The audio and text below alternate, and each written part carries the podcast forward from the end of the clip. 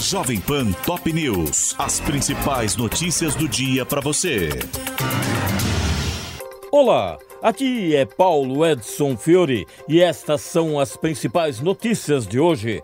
Congresso promulga reforma tributária após mais de três décadas de debates. A sessão histórica, que reuniu presidentes dos três poderes, insere definitivamente a proposta na Constituição, substituindo cinco tributos e criando o sistema de imposto sobre valor agregado. Durante a sessão, o vice-presidente do PT deu um tapa na cara de um colega do Republicanos dentro do Congresso. Washington Quaquá e Messias Donato discutiram no plenário durante a promulgação da PEC tributária por causa de xingamentos contra Lula. E o petista acabou agredindo o deputado ao ser puxado pelo braço. Dias Toffoli suspende o pagamento de multa de 10 bilhões e 300 milhões de reais, de acordo de leniência da JF dos irmãos Joesley e Wesley Batista. Na mesma liminar, o ministro do Supremo autorizou o grupo a negociar uma revisão do acordo com a Controladoria Geral da União e concedeu acesso à íntegra das mensagens hackeadas de procuradores da Lava Jato.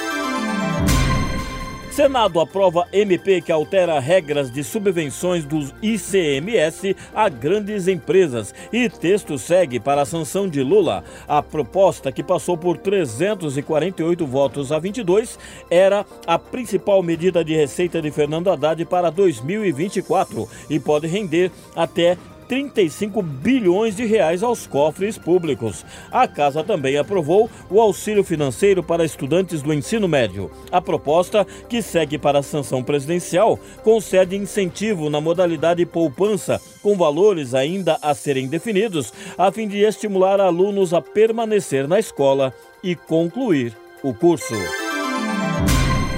Janja troca farpas com Elon Musk após invasão de contas em rede social. A primeira-dama acusou a empresa de demorar para sanar o problema, a fim de lucrar com o episódio. E o dono do X, antigo Twitter, afirmou não estar claro como o fato de alguém adivinhar a senha de acesso ao perfil dela seja uma responsabilidade da plataforma. STJ autoriza quebra de sigilos de Cláudio Castro a pedido da PF. O governador do Rio e um irmão de criação dele são investigados por suspeita de envolvimento em esquema de corrupção com desvios em contratos da área de assistência social do Estado, mediante pagamento de propinas a agentes públicos.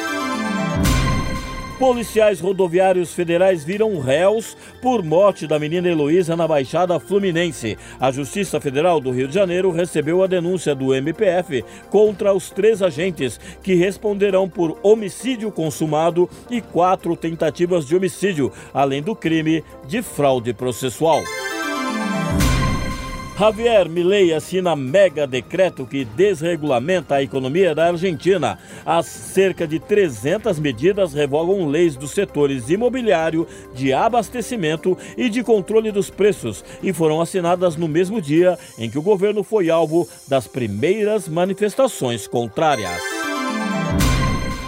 Estados Unidos libertam um aliado de Nicolás Maduro em troca de 10 americanos detidos na Venezuela. Autoridades disseram que a decisão de conceder clemência a Alex Saab, preso por lavagem de dinheiro, foi difícil, mas essencial para o resgate dos cidadãos e representa a iniciativa mais audaciosa do governo para melhorar as relações entre os dois países.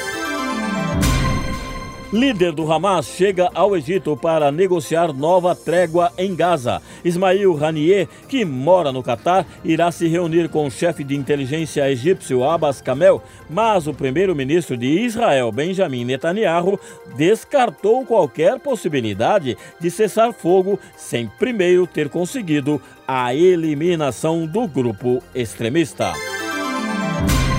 Justiça da Espanha marca data para julgamento de Daniel Alves, acusado de estuprar uma mulher de 23 anos em boate de Barcelona em dezembro do ano passado. O atleta brasileiro vai sentar no banco dos réus nos dias 5, 6 e 7 de fevereiro. Este é o podcast Jovem Pan Top News. Para mais informações, acesse jovempan.com.br. Jovem Pan Top News. As principais notícias do dia para você.